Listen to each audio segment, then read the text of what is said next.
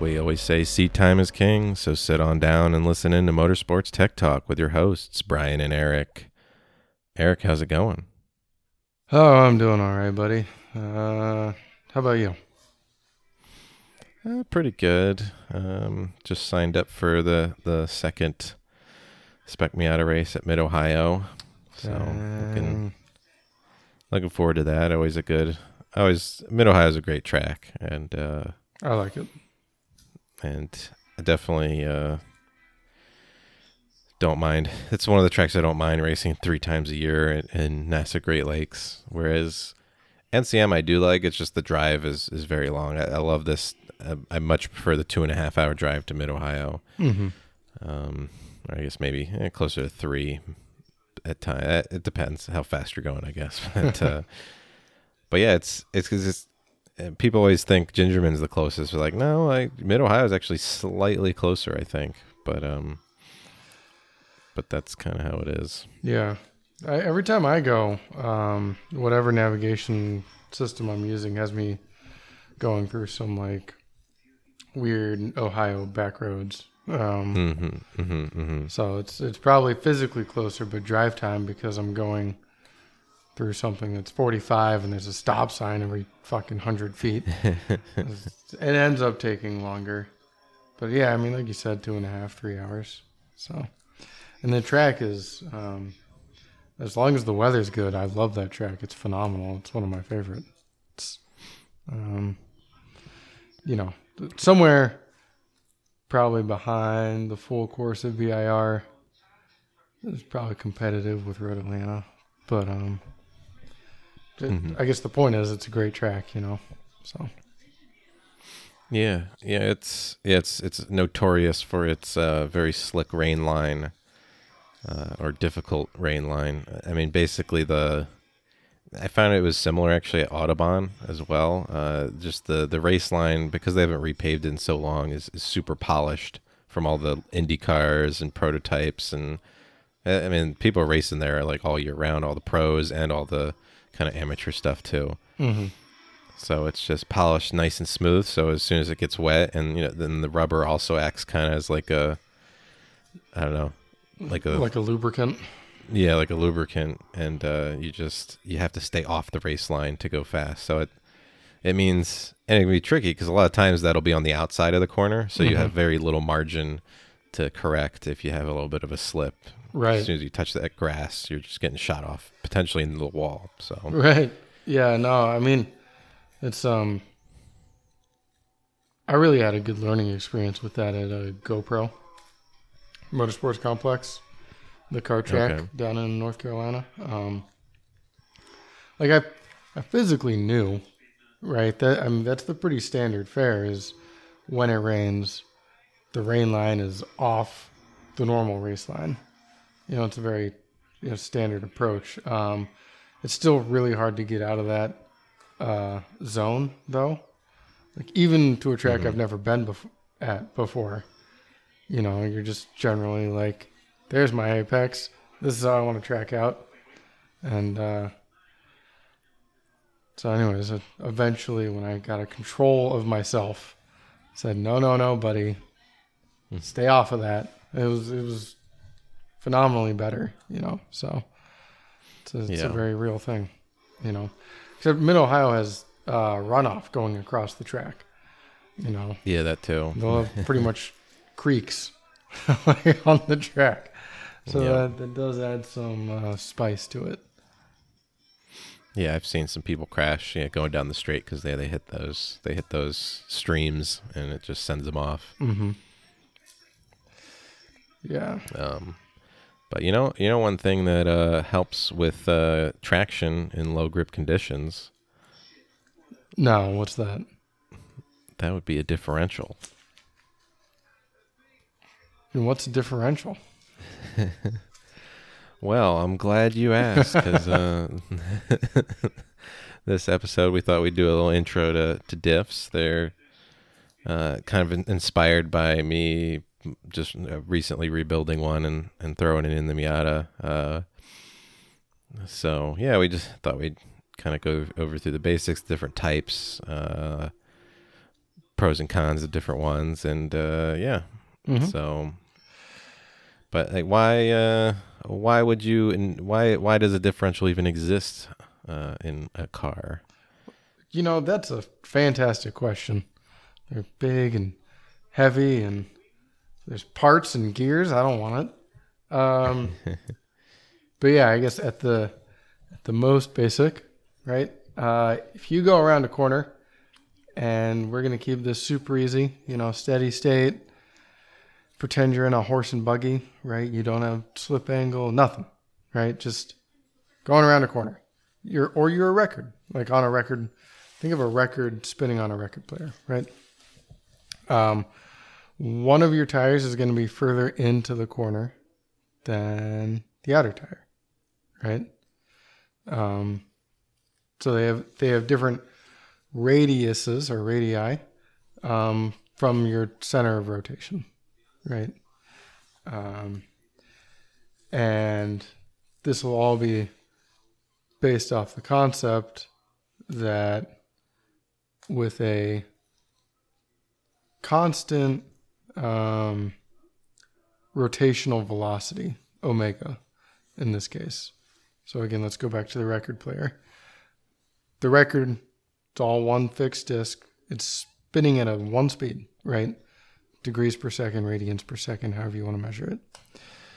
Well, if you think about the point that's further outside compared to the point that's further inside, uh, in one rotation, it's going to make a longer arc. So it's traveled more than the other point. So that means its velocity is actually greater. And what this means for a car is when you're going around your corner, your outside tire actually has to turn more or rotate more than your inside tire. Right? Um, Mhm. If you think of a standard vehicle layout, uh, front engine, rear wheel drive sort of thing, this isn't a thing in the front because the two wheels aren't connected, you know, or at least not in that manner, right? Um, but in the rear, when you're powering them, you have axles going to each side. They're coupled together. So this differential allows your two tires to turn at different speeds. And this is while it's powering them or driving them forward. So that's a mm-hmm. long but very dumbed down version of why you'd have one. Pretty sweet, huh? Yeah. So Yeah, and in and and specifically, you know, that's that's talking about because I think a lot of times people when they say differential, they're thinking of the the full kind of assembly that you see in a car, but it, it kind of has you know there's several different parts that are in common vehicle differentials because the, the actual differential is only the the little kind of the center section that's between the kind of the output of the differential and the the ring gear. So, um, uh, in a in a in a car, usually there, there's it, it kind of the differential is or that kind of whole assembly is is having has extra purposes too. Uh, you know, not only is it allowing uh, one tire to spin at a different speed than another, uh, it also it's also transferring the power from kind of uh, longitudinally or uh, uh, longitude, I guess down the center of the car, and then and shifts the power towards the outside of the wheels. Mhm. So it's it's it's turning it's turning the power ninety degrees basically, since you know going from your engine uh, into your wheels, uh, and then an extra bonus of that is because it's uh, you're using a, a pinion gear and then a ring gear, you can you can change that ratio to change kind of that uh, overall you know gear reduction uh, in your drive line. So yeah. So um, um, the the part that you're talking about, um, which again, like you said, there's it's weird because we call the differential the assembly, right? That's very common. It's not just something weird we're doing, but specifically, it is um, depending on the diff that you have. It'll be the center section, spider gears, worm gears, whatever. Um, but yeah, the, the functionality you're talking about is very easy to visualize if you just think about like two spur gears or gears that are 45 degrees cut. So they're hmm axially 90 degrees from each other. That's all the ring and pinion is doing, really. Right? Yep. Your your drive shaft is connected to the pinion and it's rotating that, which, you know, has some cool uh I guess offset and cuts, um, which is all a trade off of strength and noise, but um and that turns the ring and that's how you're getting that 90 degree split. Right. Mm-hmm. Yeah. So, um, but I guess, and that, but that's specifically talking about kind of your conventional rear wheel drive differential. Um, in front wheel drives, uh, there isn't a separate differential housing and assembly. Uh, it's it's all contained within the transmission. So in that case, yeah, it's just basically that that diff uh, insert or center, you know, section is then attached to a kind of a similar final drive ratio arrangement, except usually they're they're not. It doesn't have to be a 90 degree. It just can be kind of a, a, a standard spur gear pair that you're, that they're selecting the final ratio there. Um, and then I guess the last type would be your kind of transaxle, like uh, rear rear transaxle, so like a Corvette or maybe some uh, most mid-engine cars uh, where the transmission's in the back of the car, and so again the differential can be kind of contained uh, within the transmission assembly. Um, Mm-hmm. so, so that's usually. I guess those are different layouts that you'll find the differential in, and then you can get you know crazier with all-wheel drive cars where they'll have three differentials: a front, a center, and a rear, in order to be able to. Again, it's for the same reason you need since you have uh, the wheels being powered in the front and the rear. You need the the outside wheels on the front and rear to now spin at different speeds going around corners. And then on top of that, then you have uh, a split uh, between front and rear. So, Mhm. and and again, that that can just be caused by basically the the same reason. The, the the front of the car with with the wheels being turned might have a slightly different kind of turning turning radius as the the rear. So, um, Yeah. ultimately so yeah you're just you're just getting you're just adding even more differentials in there um All the diffs. yeah so but uh but yeah but but our kind of main focus today is on that the the the differential itself the the part that is allowing those those uh the the left and right side wheels to spin um at different speeds so with that kind of basic explanation out of the way, we can go into kind of the different types that you'll see in in cars, race cars, all different, even ATVs, all the everything. A lot of, th- I mean, everything that has at least two powered wheels. Anything that's not a motorcycle is going to have a diff. Yes. So Yeah. So I Um, guess we we start with the problem of the standard diff, right? Or your open diff. Um, this is what you're going to find on most cars, especially if they're not sport edition, right? Um, mhm. it's it's cheap and it does the job, which is why it's pretty common. Uh, it's generally it's what we call an open diff. Um, so this center section that we keep referring to, um, you know, is attached to your ring gear, and it's it's got a few spur gears on it, um, and I mean they they allow the diff to do its job where the left and the right side can spin at different rates. Um, the thing is, there's it's weird to not illustrate, but um, if you just take my word for it, at least for now, right? There's no reaction Mhm. going on in there anywhere, right? No force or torque reaction. So what'll happen is uh, effectively your torque path is going to be the path of least resistance. So an extreme example is if you have one tire on ice and the other tire is on asphalt. Uh, if you have an open diff, you will be stuck because your tire that's on the ice is what's Mhm. going to spin. The one on the asphalt, because there's nothing reacting against the other one, um, you know, that torque that's coming through um, is going to just be stationary because they're allowed to spin at different speeds now. Um, Yep. so it's a great way to turn your car into a one-wheel drive car. So, um, yeah, like uh, if you uh, if you if you go on YouTube and look and look up you know some uh, burnout videos of people in like front wheel drive cars, uh, very often you'll see them do the the one wheel peels, and that's that's the that's the reason for it. Once kind of one wheel starts to slip and you're using the brakes to hold the car from moving forward, it it just it'll hold the one, and then the other one just goes crazy. So yep. it's always funny to see those uh, videos.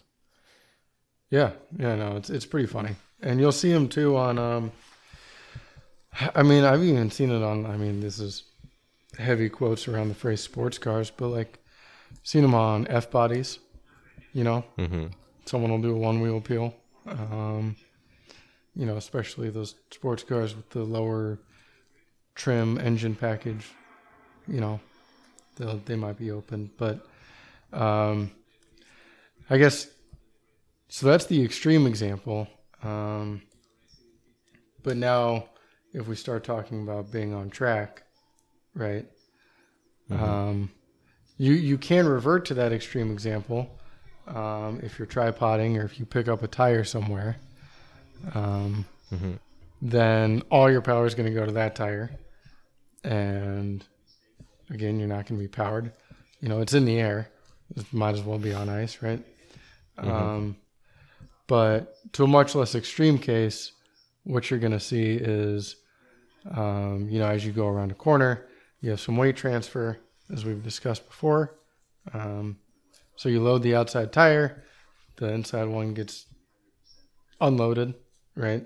And maybe it's still on the ground, but there's a lot less normal force on it now. You know, Mhm. so you know that's where a lot of your power is going to go. You might be able to spin that up, you know. Um, but I, I guess my point is on track, you don't necessarily need to, you know, dip a tire onto ice or snow to be unhappy with your open diff. Mhm. Um, yeah. so then we start talking about how do you get around that, and you need something to, um, you know, react uh, this this torque so that it'll go to the other tire, the the less loaded tire. Um, I mean, you mentioned you were just swapping yours out in the Spec Miata. What do you what do you use there? So specifically, it was a. Um, I mean, eh, a lot of times people call it by they'll call them a Torsen, but that's that's the brand. Uh, you know, like Kleenex or whatever instead of tissue. Uh, you know, tissues. It's Mm-hmm. uh, it's a it's an automatic torque biasing differential or um,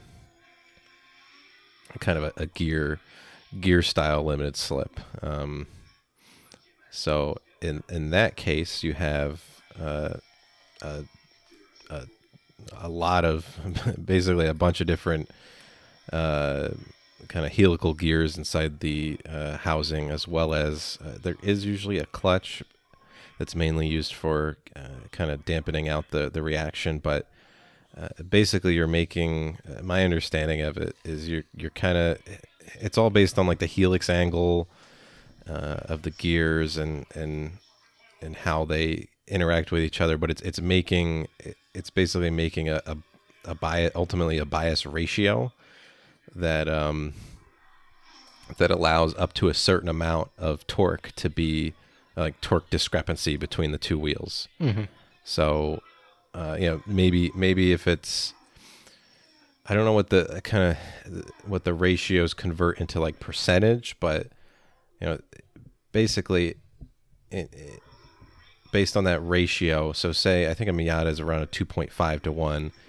Mm-hmm. That means you can have kind of two and a half times more torque on, I guess, or I guess less grip on one side than in the other before it starts to just send power ultimately to the the one with least resistance. Okay. Um, so the the way the Torsen I guess one downside of the Torsen is that uh, if you say lift a tire, it can it, it will spin that tire because it, it can't do hundred percent basically. Right. You know, biasing. It can only do say eighty percent or so. Um, so, but but what's nice about it is it's it's relatively kind of uh, low wear and maintenance compared to some of the other ones we'll we'll talk about. Um, but uh, it's definitely one of the most common style of differentials uh, as far as kind of sports cars are concerned. Uh, Yes. uh, And it well, it's weird, I guess, just as an interjection um, from the ones I've used, and I, albeit they were very high mileage, right? But um, a lot of this ratio or this this bias you're talking about is coming from these worm gears reacting against each other, right? Um, which gears can do just fine. They do it all the time. But a lot of the very high mileage uh, ones I've seen, uh, some of the gears are, you know, worn, which is a mhm. shame. You know, I mean, again, you know, was, I think I changed the oil in mine, which uh, presumably had never been changed before I got it, right? and uh, and my beater Miata, like 230,000 miles. So, you know, and it's still biased, right? It wasn't junk. Yeah. So this isn't, you know, a warning to anybody. But uh, I was actually surprised to see uh, metal chunks coming out of my diff. So yeah, yeah, that's yeah uh, one of the diffs I, I had gotten to to use as a kind of a core for for mine was had the same issue. So uh, I'm not sure what causes that. I don't know if that's people mistreating their vehicles or just high mileage or yeah, hard to say. But uh, uh, but yeah, so that they're, they're, they it's a very popular style uh, in, in most cases, as long as you're not lifting a wheel. Which even when you are, you maybe you're that's a quarter entry, you're hitting a curb. By the time you kind of get on the power, it should have settled by then. Um, maybe if you hit enough like enough of a puddle that really slows you down, or somehow you're racing on half ice, half asphalt, or something, uh, then you'd have the problem. Uh, I guess also it's it's not the it's it's not the best diff for say your street car when driving through say ice and uh, and snow. mhm. It will help. It will help, but it won't be as good as some of the other uh, types that we're we'll talk about next. sure. Yeah, So, I mean, um, yeah, I mean, so uh, the the Torsen I'd say is the most common kind of sports car diff. Uh, the most common overall is definitely the open. It's it's going to be your lowest cost, cheapest option. It's going to be fine for you know ninety nine percent of people just driving around. Uh, you know, outside of snowy or you know really wet conditions, uh, it's going to be just fine. And and even in wet, it should again like, you shouldn't be having so little traction you can't get up a hill or something. It's, right. but um, but from there you get into um, well, Well, I guess- the Before you jump off, just because you mentioned that, um, it's also semi worth noting that it's. Um, I'm about to very generically address this, so it's not a universal truth. But any locking or torque biasing diff um, is generally going to be more oversteer prone. Um, so, for the generic population, if they're in bad weather and they don't really know what they're doing, understeers the um, safer route, right? It's designed into vehicles, so that's another another reason why it might be used. You know, Yeah. Yeah. So I guess you could then ask I mean, we, we, we explained why you need a differential, but like, uh, what happens if you don't have one? Well, um, that's, you know, those do exist. I mean, so one common way that maybe uh, drag racers most commonly, uh, and then some, some road course uh, uh, racers will do is they'll take their open differential and they'll weld the, the those kind of planetary looking gears uh, in the differential together Uh, Not not the pinion to the ring gear. Exactly. You weld the spiders. You weld the spider gears. yes. Just those. Not not the others. Let Yeah. those ones turn.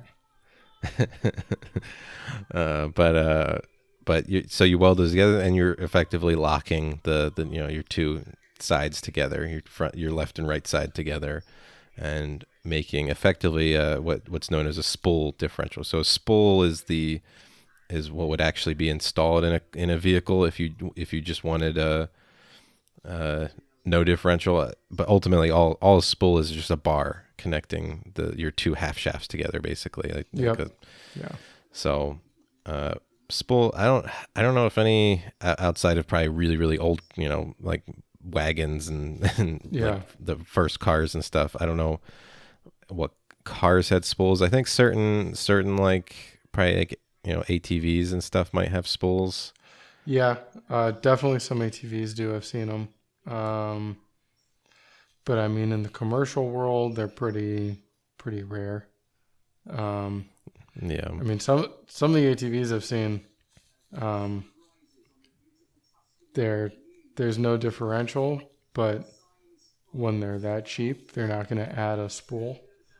Mhm. So it's just like one solid axle with the actual um, sprocket just directly attached to this axle Yep. bar that goes all the way from the left to the right. Um, yeah. But yeah, for the bigger ones, um, you know, they maybe have suspension movement, right? So they need half shafts or something. They'll have a spool. Um, I've seen it in a couple formula cars where their main goal is to Mhm. reduce weight. Um, because as you mentioned, all it is is, you know, uh, a direct connection from the left to the right end. So it's it's the lightest option. Um, so if that's your goal, Mhm. spool's the answer. But uh, you're right; it's definitely pretty uncommon. Yeah, yeah, but in so in drag racing it works just fine because ultimately you you, you definitely don't want one side slipping over the other, and you're just going in a straight line. And yeah, it might uh, chatter. You, basically your your tires will skip around a little bit when you're driving through the the pit lane or through the paddock. Uh, but you know you'll be. It does the job. It keeps the car straight and keeps both wheels spinning uh, you know, at the same speed, and there's no no worry about one slipping and losing, you know, losing some of that very precious forward thrust that you need uh, in drag racing, which is the only goal of it. Um, Yeah. so yeah, it's it's great for great for drag racing. Um, so uh, and I've seen it used also in kind of your cheaper endurance racing or racing in general. Um, I imagine there's drift car drift car bros It's that do huge it too. in the drift community, uh, welding them anyway. Yeah. So, but it does have some downsides. Um, for that, you know, because you're now locking your left and right hand side together, it's basically it's going to cause your car to understeer because it it's going to your car's just going to have a natural resistance to turning because those wheels are now uh, not wanting to you know turn independently while you're going through the corner. So turn in, you can have some understeer. Turn out can also have some understeer, but it also has this kind of nice effect of almost straightening the car out under power, uh, especially if you use a little bit of toe in. Uh, it's you kind of have those wheels driving together, uh, kind of almost pushing the car to to straighten it out because they're both spinning at the same rate, and and uh, all naturally the car just wants to be centered, you know, going straight. So Right. it can it can help some some oversteer problems when exiting corners on high power cars. Um, It's also very can- predictable. yes, very very very predictable. I imagine it can cause some tire wear issues because you're kind of uh, sliding kind of one side or the other. I I'm not 100 percent sure, but uh, I feel like it would have some sort of effect on it. Yeah, you have. But You definitely have more scrub for sure. Yeah. So, but overall, it's I mean it's even cheaper than an open diff. Uh, unless you're, I mean, if you take an open diff and weld it, it's it's slightly more expensive than open diff because you had to pay for that MIG wire or whatever you use to weld it together. Yeah. But um, but like a spool is the cheapest you can get. It's it's you know you get rid of those those uh, you know those spider gears and the, the the center pin and all that stuff, and just just have a bar going across. So uh, in, yeah, in terms of racing and like formula cars, like they've, you know like you said they've been seen, and you know if you already have your open diff that came with your car because you're racing a Dodge Neon or something and and, and Champ car or whatever, then Mhm. yeah, you can just weld that together, and you're gonna definitely see a benefit in traction, uh, but potentially uh, some detriment to handling. At least turn in. Turn in is going to be a lot more difficult, um, but your exit will be a lot lot easier. So, yeah, And um, I mean, I, it's worth noting, um, especially if you're driving around at low speeds, it's gonna wear your parts a lot faster. mm, Um, yeah, yeah, yeah. Because as you mentioned, you'll have that tire chirping. What's gonna happen is the um, one of the tires, uh, I think it seems to be the inside most often, um, is gonna stick and then slip, so that Mhm. the tire, the rubber itself, is gonna wind up, and then it's gonna slip um, when these two are directly connected. Because again, they want to spin at different rates, but they can't. So you have this. It's not really binding because the rubber is, you know, taking up that motion. Um, but you have this stick slip sort of condition. Um, Mhm, mhm. and that's just a lot harder on that end. You know, it'll depend on what the weakest point is in the car. Um, but you know, your axles at least certainly won't enjoy it. So, um, Mhm. I guess that's just that's Yeah. worth noting. Yeah, so yeah, definitely one thing to look out for. Um, so yeah, I mean, so it, you know, your spool or your welded uh, open diff kind of they have they have their places definitely in in in racing and uh, but ul- ultimately it's kind of a uh, it's just kind of a low cost uh, option to to kind of get you out there, maybe get get a little more performance. Uh, uh, I guess the, I gu- I'd say the next the next step uh, would be viscous. uh, yeah viscous. So viscous limited slips are, are also pretty common in in in road cars.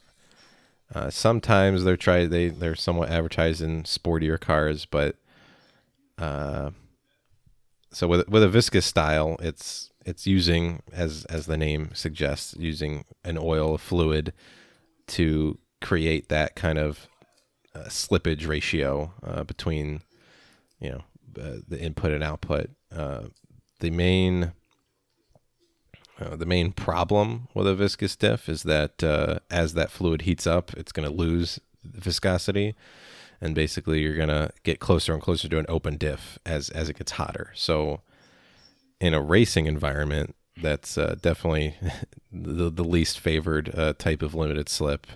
hmm Um, Yeah, and I, but I mean, in personally, I'm not a huge fan of them either, just because they that fluid is non-Newtonian, so a lot of it comes from how fast it's spinning, right? Is Mhm. that that bias you referenced is directly related to how fast it's spinning, which is the point. It's how it's designed. But if you're concerned about temperature and you want more bias and you need to spin it faster, well, that's not going to help your temperature problem, right? yeah, So, um, yeah, it's kind of you know self defeating. yeah, exactly. I mean, where where it's good is is you're just standard kind of road car driving around Mhm. in the in the in the wet in the snow. Yeah, it's going to be just fine. Um, very common in all-wheel drive cars. So like your Subaru WRX, um, your uh, I think even like uh, some the the Mitsubishi Evo.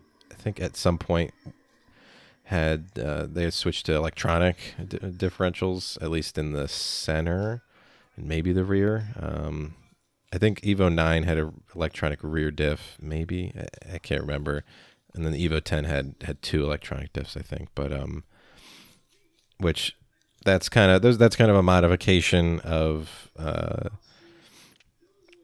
a a lot of times of the kind of the the clutch style, which we'll we'll get into I think next, Mm-hmm. Um, where you're just using an electric motor to kind of modify the the slippage, uh, like you know, adjusting basically adjusting a clutch or, or something within it to to to have some electronic way to adjust the bias. But um, but yeah, but viscous they're they're they're definitely very common in like those like 90s and early 2000s all-wheel drive cars. Um, they're they're relatively low cost compared to your uh, Torsen uh, and your clutch style limited slips and uh, as far as I can tell, low maintenance and everything. It's just uh, worrying about that fluid, uh, which Yep. is just the ma- which is what lubricates the gears. It's you know it's just the diff fluid is is also what's doing the the viscous coupling. So Mhm. as long as you're changing that out, it should be okay. So, uh, but as we said, for racing, it's kind of the almost least appealing option because of that heat problem. Um, I remember uh, talking to someone who who they tried in Champ Car to race a there was a Subaru Legacy, uh, which was all-wheel drive with viscous couplings in at least two of the three diffs, and uh, basically they said the thing just became one-wheel drive after a couple hours, or after like you know 20 minutes or whatever on, on track Mm-hmm. and everything got super hot. It's just only one wheel wanted to do anything at that point because it's just having it's just having open, effectively open diffs front, rear, and center, and just Very frustrating. not not uh not ideal, not ideal. Um, so, um, but yeah, I guess the the next style we could talk about is your your clutch style, your Salisbury, I think is it's sometimes called. Yeah. Well, um, I guess let's. Yeah. So everything we've talked about up until now is a torque um, multiplying diff, right? So uh, you mentioned that ratio quite a few times. Um, it's there's a there's a number that you know you can multiply one side to the other by to have this torque differential. Um, but also, as you mentioned, uh, when you were reviewing the the Quaife or the Torsen, um, is uh, if one of those tires or wheels didn't have any grip, uh, something times zero is still zero. So uh, you're just kind of out of luck in that case. Um, a clutch style diff, um, it's standard, um, or the way to look at it is it's locked until it's not. Right. So this is not uh, a torque multiplying diff. Um, what's going to happen is you have, you know, I guess the easiest way to think about it is the left and the right are coupled together with a clutch pack that has some really high preload, right? Um, Mhm. And so they're they're effectively locked together until, for some reason, there's such a huge differential of uh, torque between the left and the right that it allows the clutches to slip, right? Mhm. So uh, this is this one's my favorite, just because of that attitude, right? It's you know it starts locked, you know, quote unquote locked. Um, hmm you know, th- this one's um, a much more racer friendly version. Um, there's the huge downside that the clutches wear. Um, if you have a race car, everything's a wear item, so I guess you probably don't care. Um, but I know for OEs or some OEs care about this, um, which is why they wouldn't put clutch styles in their cars they think people are going to track because they don't want their customers coming back complaining that their clutches are worn out. Um, so that's that's a very real thing. Is you know your clutches are a wear item, but for racing, um, you know you can adjust the preload on the clutches. You can adjust the number of the clutches, um, ramp angle, things like that, um, which we we'll get into in another podcast when we can illustrate things a little better. But um, hmm but yeah, I guess that's that's the most basic way to describe how this one works and why why I like it anyway. So Yeah, it's definitely definitely the most common for quote unquote real race cars, as you could as you could call them. Um, yeah, has it. Yeah, it has a lot of nice factors in that. Yeah, it's it's it's locked initially uh, based on that preload. You can adjust that preload. You can adjust your you know your clutch packs, the number of clutch you know clutch packs and and floating plates you have in there.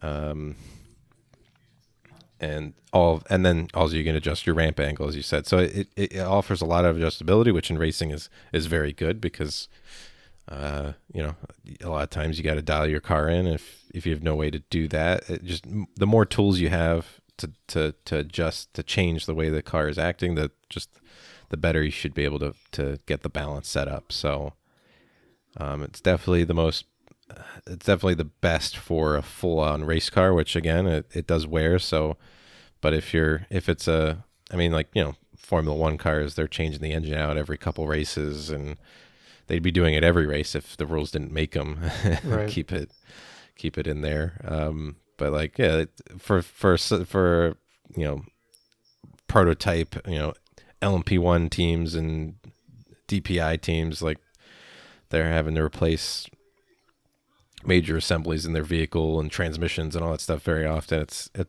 you know having to replace a diff to them is is not big uh, that big of a concern. But for probably you and me, uh, you know, having to. I mean, it, it, it can be just as simple as you need to remove your diff every season and replace the clutches, uh, or maybe every few seasons, mm-hmm. um, depending on how much you race. You know, it's, it's not like you're you're trashing the diff uh, right. you know, every couple races. But uh, you know, you just you have to have those parts ready, and you know, plan to do a rebuild every once in a while.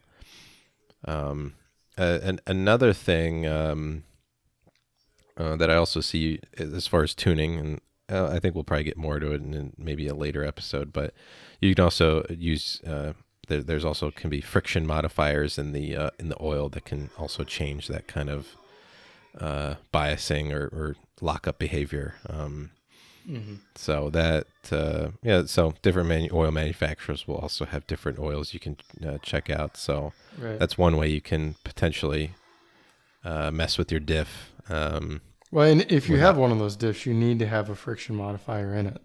Um, yes. So if you have a clutch style and you're listening to this and you want to change your fluid, even if it's just basic maintenance, you will have diff fluid and the friction modifier that it has to go in.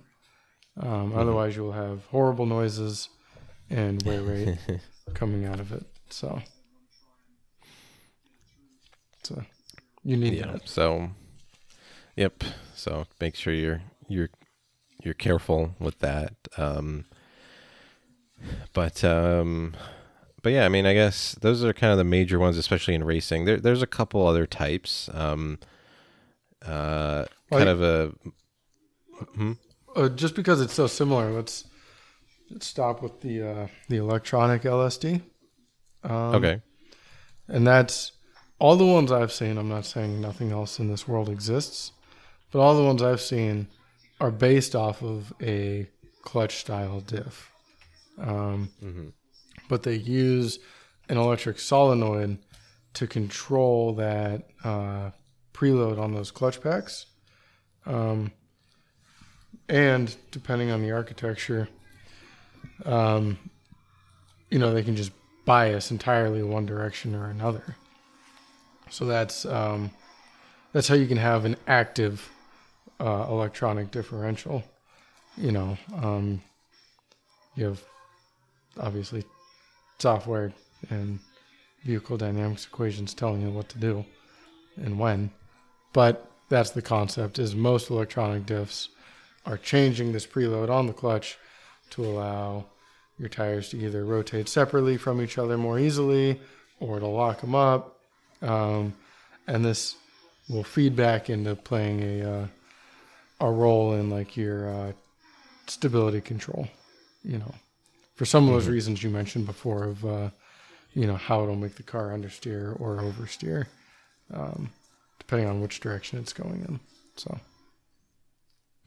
Yeah, well, and I guess one thing to look out for is some some car manufacturers will advertise they have an electronic diff, but what it really is is just it's braking uh, one axle or one side over the other in order to uh, kind of adjust that, uh, kind of change, reduce the slip in, on one side versus the other.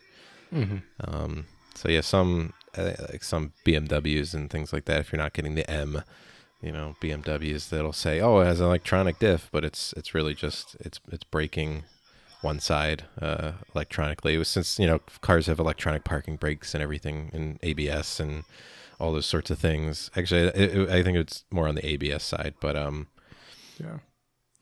but basically it's it's they're using just the brakes to adjust. That that's uh Yeah. It's not not ideal, and and it's going to definitely in a racing situation the brakes can get very hot with those types of systems. Oh, absolutely. There's um, what you're describing is is another method of um, what a lot of manufacturers have used for torque vectoring. Um, hmm so they, I mean, that, that's exactly what this is, right? Except it might they might also do it on the front for some reason, um, but they they brake different axles to like change um, the car's attitude or behavior, and um, yeah, I mean uh, that's that's what they do um, for you know dynamics purposes. But uh, I was talking to a gentleman who had a, I believe it was an ST. Um, it wasn't an RS, and I think, um, I think only the larger one had torque vectoring, so it would have been a Focus ST. Um, that's if memory serves. I'm not, you know, uh, 100% certain. Uh, I Mhm. mean, I, I'm, I'm certain he had an ST, but not 100% certain it was a Focus. Um, but, anyways, he talked about having thermal issues uh, a lot, right? He was saying it's, it's a fun car to drive around the track until you get it more than a couple laps in. Then that torque vectoring system just overheating the piss out of your brakes. Um, so for track days, right? Not races, track days. He's going through brake pads every couple of weekends. So that's 20 minute sessions, right? A handful of 20 minute sessions a day, and he's running through brake pads. Um, so he sold the car and bought a Miata because, as we both know, Miatas are the greatest. So Yeah, that was, I mean, I think I I agree with that decision. yeah, buddy. Um, but yeah, I mean, but also the the brakes can sometimes also be used in like stability control programs and things like that. So it's hmm it, but it, it's effectively you they're they're using an open differential, but then trying to use the brakes kind of to create a little bit of of a differential effect. Um, so j- that's one thing to be careful with. An actual electronic diff is, is very nice and advanced and is, is pretty pretty awesome. I mean, it's it's it might be in a racing situation a little too heavy and uh, to to really be super useful. Um, but um, but it could be pretty cool to be able to kind of adjust on the fly. Um, I know with with all-wheel drive vehicles, having an electronic center diff is very nice because then you can basically change that torque bias front to rear.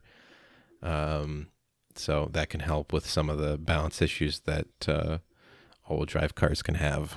Yes. Um, so I think you do have to be, or personally, I I would be careful about that.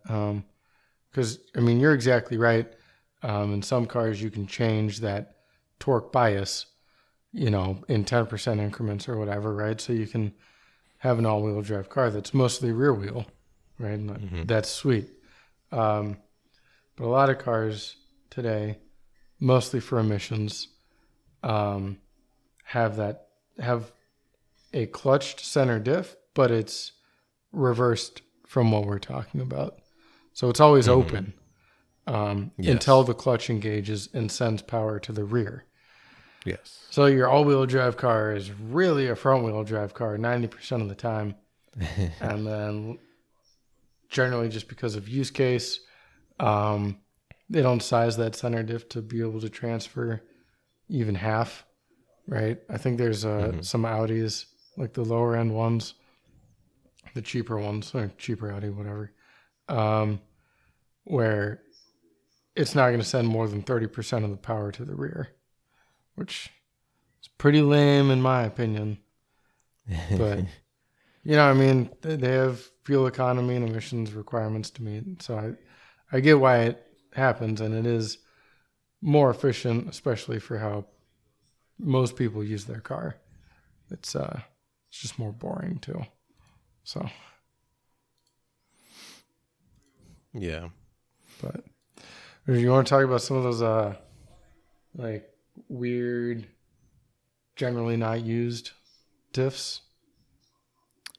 Uh, yeah. So as another, I'd say it's a, it's an, I think it's one of the earlier like kind of differential designs that was come up with, uh, which is the Cam and pawl.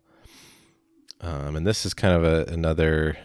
So this is, it's almost it's it's it's it's kind of like a it's just a locking differential where it's open until um, until it it locks up. Uh, but in this case, it's using uh, pawls. Um, also, it can also be called as uh, chiclets um, in a in, in a carrier, and based on that, uh, kind of that difference in speed between the wheels, it'll. Uh, I believe it pushes the uh, the side face of the pawls into the kind of notches of the outer kind of cam housing, uh, and and locks it up that way. Um, so the the nice thing about a cam and pawl and and these are I think pretty often found in ATVs, um, as well as uh, Formula SAE cars, is uh, Pretty much. sometimes cheap and Um, light ish. So, yeah.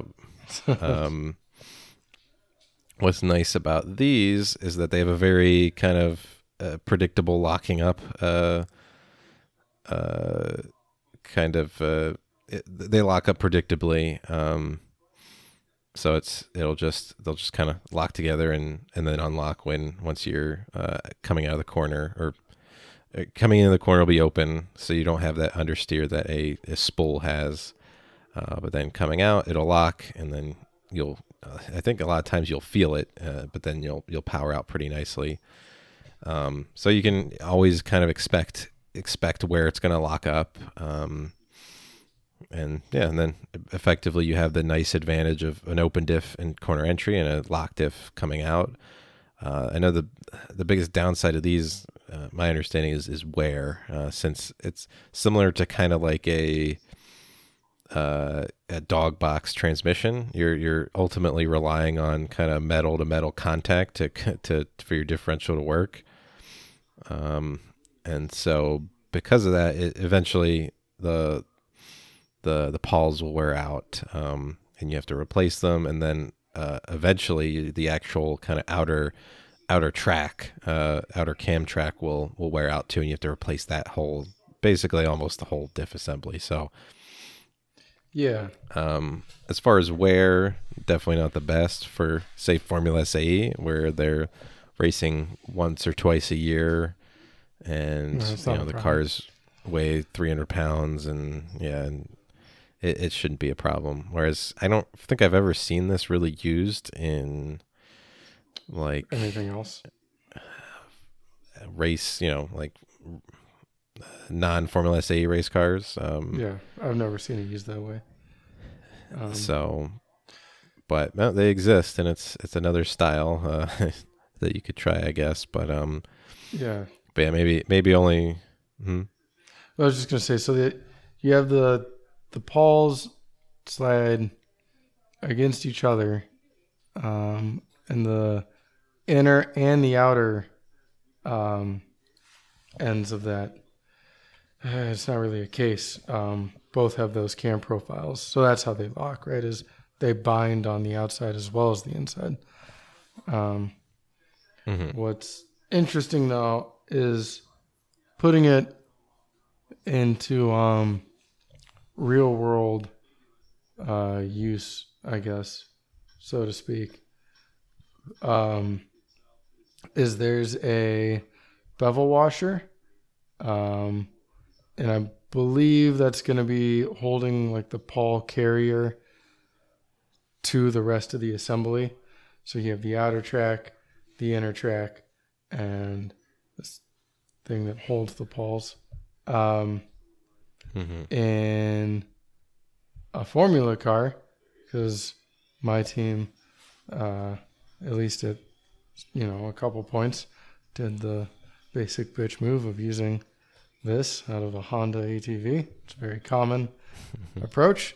Um, though we had a drive shaft, so very uncommon there. Thank you.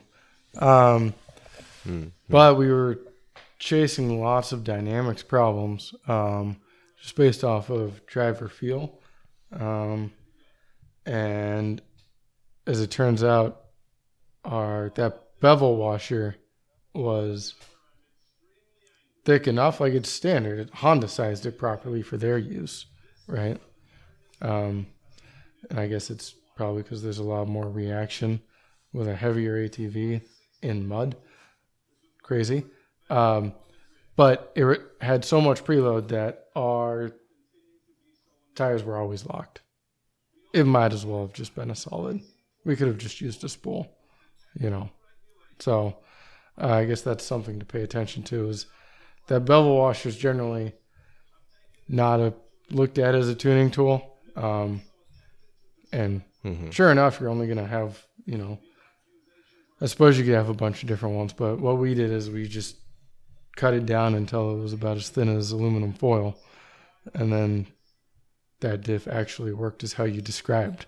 You know, it did its job finally. but um, yeah, I guess just something to think about too is you know, spe- uh, especially in that specific uh, usage, but just in general, there's the way things are assembled. Uh, something might be affecting the tuning when it's it's not really meant to be a tuning tool. It's just whatever's you know using your preload or part in assembly might uh, might be affecting it. So it's something to think about. hmm Yeah. Yeah. Um, but uh, but they're definitely Cam and pawl not the not the most common. No. Um, I mean, if it wasn't for Formula SE, I don't think I'd know about it. um, Same. but uh, I guess another type that that is common, but maybe not in in kind of uh, you know uh, road road course racing and everything is the the Detroit locker. Um, uh, the way this works is actually kind of similar to the clutch pack style in that it's it's it's normally it's its normal operation is locked. Uh, and then by turning the wheels in different direction, it unlocks. Uh, but instead of using a clutch, it's kind of using a almost like a kind of some cones and a spring, sort of. It's um, you know, basically it it, it kind of it, it's kind of a clutch, but it's not like your normal kind of friction material clutch. It's kind of using, uh, like I said, like a. uh, uh, springs that, that then disengage uh, when enough you know basically enough resistance is applied from one side to the other so um, yeah, I guess I would think of it as a very, very aggressive cam profile, right? So it's they, you know, as you know, sort of a lot of the things we've mentioned, they bind, you know, um, mhm. Unless you have this overwhelming um, differential between the two, and then you know it's it's smooth enough to to disengage, sort of, right? Mhm. Yeah, so uh, these are these are very common in drag racing because again, you uh, I think it was really that's where it was kind of uh, come up with is, is for drag racing so that you can effectively have that uh, spool or welded diff, um, but then when you go to turn around at the end of the um, you know at the end of the uh, the quarter mile run, then it, you're not having that extra kind of driveline shock from you know it slipping as it's trying to go around the corners, like unloading and loading, um, as we said before. So, you know, again, a great option for drag racing, but maybe not the best for uh, road course racing. Um, my understanding is it, so it'll operate like a like a spool at turn in it'll then basically event at some point it'll lock up, or I guess no, sorry, it it'll kind of act as a as an open diff in, in turn in because it'll those there's enough bias there as you're turning in to cause it to unlock. But once you are kind of in mid corner and not really applying much power, it'll then lock up again, and you'll kind of have that mid corner understeer. Um, so it's it it has some nice qualities in that uh, in that it does lock uh, under power, and it's it's locked under power. Um, but uh, then it has some downsides as far as kind of uh, you know road course racing. So uh, outside of it needing to be used in your kind of rule set or something, um, I don't really see a, a, huge need to use it over you know the cheaper spool or welded diff option. Um, right. So there's you know, uh, that's kind of that's that's most different types. The the last type I've run into um, was actually in our in our Volvo Lemon slash Champ Car car. Um, so the car originally, it, so it it had a I can't remember what the it, it's an Eaton some sort of Eaton uh, e-locker. No, it's not an e-locker. Let me look this up real quick. Um, but it, it has a.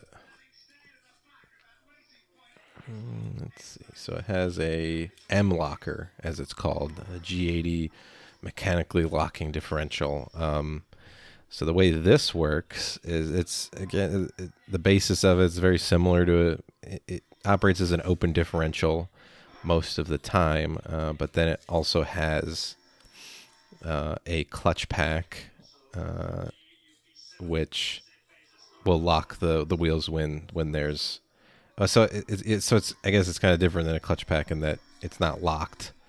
Uh, it's it's disengaged. It only locks when when there's a difference in speed there. Um, um, but then the other trick of it is that it has, in order to reduce wear of the clutch, it has a uh, kind of a, a, a lockout system for the for the clutch that at a certain speed, uh, basically as it's rotating, there's this kind of uh, it. I don't know. It's kind of like a pawl that that moves out of the way as it's rotating, uh, just from the centrifugal force, and prevents that clutch system from activating if there's difference in wheel speed. So the whole point of this is that it's it's really just meant for your icy, snowy situations, low traction, where if there's a difference in wheel speed, it'll lock the clutches together. Uh, the clutches will lock the the wheels together, and then uh, you'll have good traction in your in your Volvo station wagon. Uh, you know, getting up a hill or something.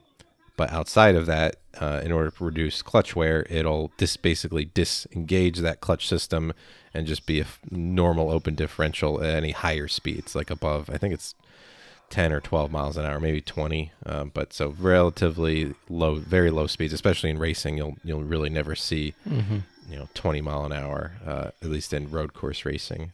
So it sounds like so anti VTEC for your diff, right? you spin fast enough, and now you stop having fun.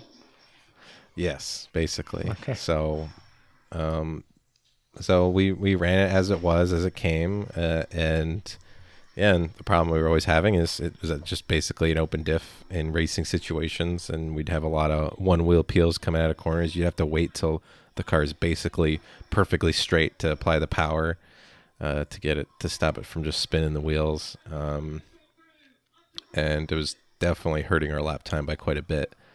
So instead of I don't know finding some way to shoehorn a Torsen or something into it, um, which it, it's a solid rear axle, so it's that it, it's pretty interesting uh, setup that it has, um, being a I don't know kind of a station wagon, but it's it's almost more like a truck in some ways.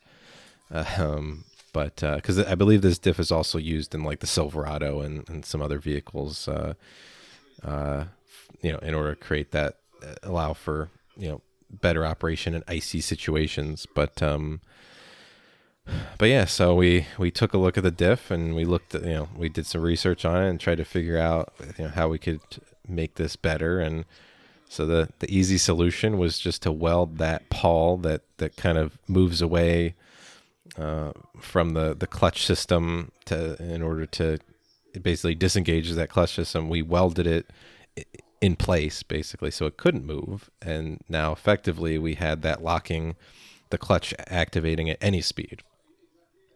So, you know, through two seasons of racing with it, not too often. The car doesn't really race as often as I, I wish it would, but uh, but when it does get out there, um, it you know the for the races it did it and never we never wore it out at least fully uh, not yet. Um, we've we've gone through transmissions more than than that so far. Uh, but yeah what, it had this really interesting behavior where it wouldn't lock immediately as you're exiting the corner. It'll kind of the car would start to drift a little it'd spin up one and then it would just you'd feel and almost hear a clunk. Uh, i think you can almost hear it but basically it would clunk and then all of a sudden the car would just hold kind of the angle that it was at so you could do some pretty nice kind of predictable uh, drifts with it it was, it was pretty fun but yeah it was it was worth a couple seconds a lap at GingerMan um, which is you know if you're gonna find seconds a lap it's got to be at GingerMan Yeah. Sub 140 um, yet? no no Damn. the volvo is not sub 140 we were more excited when it was sub 150 that was the big achievement Our shit. but you know, for a 150,000 mile, you know, straight six Volvo with that's, I mean, probably was almost 3,800 pounds or something. hmm I think we got it down to 30 or 2,400 because the whole, the whole uh, rear wagon part was all kind of cut off. So now it looks like a pickup truck. But, um, but you know, some serious lightweighting and some diff tweaks and suspension tweaks and aero, super effective aero. Very, very ineffective aero. it uh yeah got into the 40s so we were pretty stoked about that starting with a car that was struggling in the mid 50 mid, mid to high 50s so um but anyway uh that's another style that we that kind of fell uh, uh, kind of stumbled across but um yeah i'm sure there's a lot more just you know of big companies that came up with or maybe even small companies too that came up with wacky different types of diffs but um but ultimately the kind of the main ones we talked about are the ones at least in racing you know, you're going to find most common. Um so yeah for the most part like your yeah your clutch style is again going to be popular for race cars because of all the different adjustments you have uh then you have your you also have your Torsens or your your Quaifes or or just basically your ATB your automatic torque biasing uh, differentials. Those are going to be very nice for basically most track and race cars um, that don't need the fine adjustment. Um, and and relatively, you don't have to worry, low wear. You don't have to worry about replacing clutches and everything. And then, I if you can make a an open diff work, then more power to you. Otherwise, uh, welding it could could definitely yield some lap time and maybe some higher power cars. Um, but uh, yeah, ultimately the Torsen or the the clutch style is going to be the, the best, uh, the ideal way to go. But um, but yeah, is there anything else you can think of?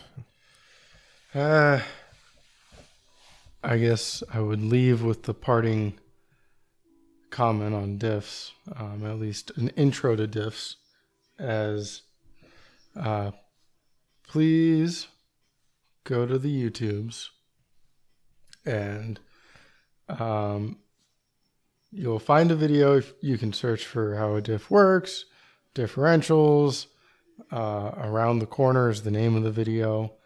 Um, it will definitely come up, but there's an old video from 1937, um, put out by someone in the auto industry. I don't remember who. I've heard it was GM. I heard it was SAE. I don't know who made the video. It was made in 1937, um, but it's fantastic. Um, Oh yeah, I go back sometimes just for a refresher because um, even though I can mathematically understand a diff, um, watching them is still somewhat magical. You know, I mean, a little silly saying that, but like, put your car in the air and spin one of the tires, and the other tire will spin the opposite direction if you have an open diff. right? If it's locked, they'll spin the same direction. Uh, hmm it's just mind blowing, right? To actually like it's a simple uh concept. Or simple enough, but um still every once in a while I find myself getting lost and I'm like, wait a minute, how how does that work again? Um, you know, what's what's gonna be the load path? So please, um, if you're interested, uh, the best base you can get is watching this video. Um, again, it's called Around the Corner um, How Differential Steering Works. It was made in 1937, so it's probably the only black and white video on YouTube under differentials. Um, but it's a great video. The guy's got kind of a funny accent, and they really break it down pretty simply. So, um, I think I've got I've got nothing else those- crazy for you. Just recommend watching that, and I, I might post it on one of our socials somewhere, just so it's easier to find. Yeah, it's uh I don't know. I think the the hand motions and everything they're just so smooth. Like the whole it's just I don't know. The whole video is just kind of mesmerizing. It's great, right? Because he has like those old toys. I forgot what they were, but you know, you have like those discs that look like cheese wheels, and they had sticks coming out of them and stuff. And so, like they mm-hmm. they just break it down so simply, and you can see like, you know, if your ring gear had one tooth every you know 90 degrees it had four teeth total you can see how that would look and how that actually does transfer motion to the other wheel. Um, and then they start breaking it down with more spokes and how that turns into gears, which, you know, feeds back into your, you know, design of, you know, offset and gear noise and whatever. But I, I love that video. Uh, I can't recommend it enough. So Yeah, but uh, otherwise that kind of uh, that covers, I guess, you know, intro to to diffs. Um, one thing, I guess, real quick, I want to talk about was uh, well, we mentioned it last week uh, that uh, Champ Car Daytona was uh, well was the coming weekend, but now last weekend. Uh, and that's kind of, I think, the first big, big race. The first, I mean, I think sellout, I believe, was 120, at least 120 cars signed up. Um, so it's, and it's, and it's Daytona, so it's always going to bring a lot of people.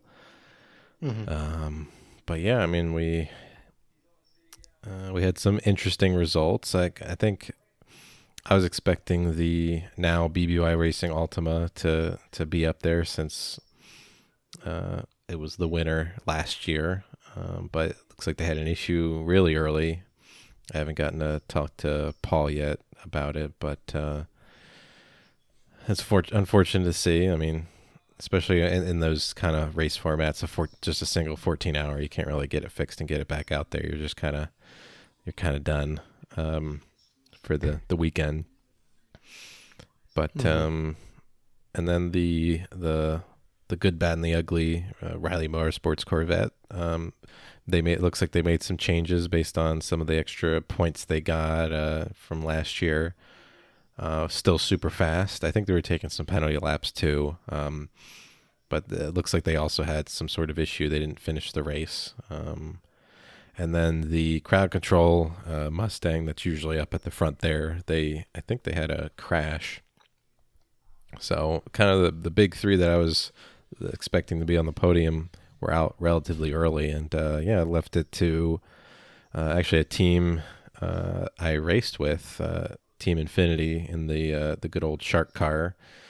Um, they were able to take the win, which is really really awesome to see. They um, uh, they've been they're basically an OG of uh, of chump car days. Uh, they've been around more longer than I don't know, basically almost every team that I know of. Um, if Bill Strong actually raced his car, I would say maybe Bill Strong's been there longer. I don't know, but he doesn't. So, um, but um, the yeah, they, they they took the win, and you know with you know with all the the speed and cost creep uh, we've talked about before, it's good to see a team that's you know that's definitely a more budget team that's been around for a while. See them competing out there and taking the win. Um, it didn't appear to be a, a win initially because uh, the Rentec uh, Porsche was able to uh, was finished finished in the lead, but it sounds like they uh, some parts were found in tech uh, that were unclaimed, so they added some points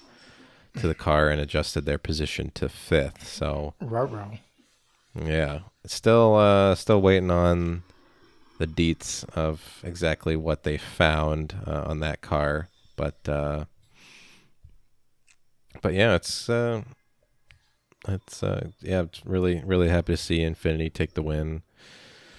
Um, you know, Ed's Ed's a really nice guy, and uh, I think he uh, definitely deserves it. So, um, but yeah, I think uh, otherwise the uh, I can't remember the the rest of the finishing order, but uh, I think the BBY Racing Boxster got third. Uh, actually, I'll just look it up while I'm talking here. But um, but yeah, I mean, I I would have liked to go on there this year. I I probably should have made a little more effort since uh, NASA Nationals is is there, and although it wouldn't be in my Miata, it would still probably be good to see the track again. But uh, um, but you know, it it's quite a it's quite a um, it's a, a bit of a, a drive or ideally a, a fly, but uh, Right. But yeah, um, but yeah, I guess a team Team London got second in the e, in an E thirty four. Hmm. Interesting, but yeah, uh, but anyway, it's uh, it is uh interesting to see the the ruling af- after finding uh some extra points. They didn't DQ the team. Um, in the past, the precedent was kind of set that um, that if you if any unclaimed parts were found, you'd be DQ'd even if you'd still be under 500 with those parts. Um, and then now, uh, I think after the good, bad, and the ugly incident, uh, they since they didn't DQ him, I think it would now that they set that precedent, it would be kind of bad for them to um to DQ that team. So I guess it's good that they're they're. I guess I don't like that they shifted that direction, but I guess it's okay that uh, now they're being consistent. So, um, but otherwise, it didn't seem like too much other drama. We always love the drama. Uh, everyone loves the drama, but Of course. definitely around here at Motorsports Tech Talk, we love drama. Uh, but anyway, uh, so that kind of covers. We just wanted to cover that real quick, but uh, yeah, otherwise, that kind of. I think that's all for today. Um, uh, as always, make sure you check out our social medias, our Facebook and our Instagram, for you know. Always announce when the episodes will come up. Maybe some little extra content here and there. Uh, I still need to post up the my last Spec Miata race video, so I'll probably be putting those up this week. Um, but uh, yeah, otherwise, uh, thanks again for sticking with us this long, and uh, we hope to talk to you guys again soon. See ya.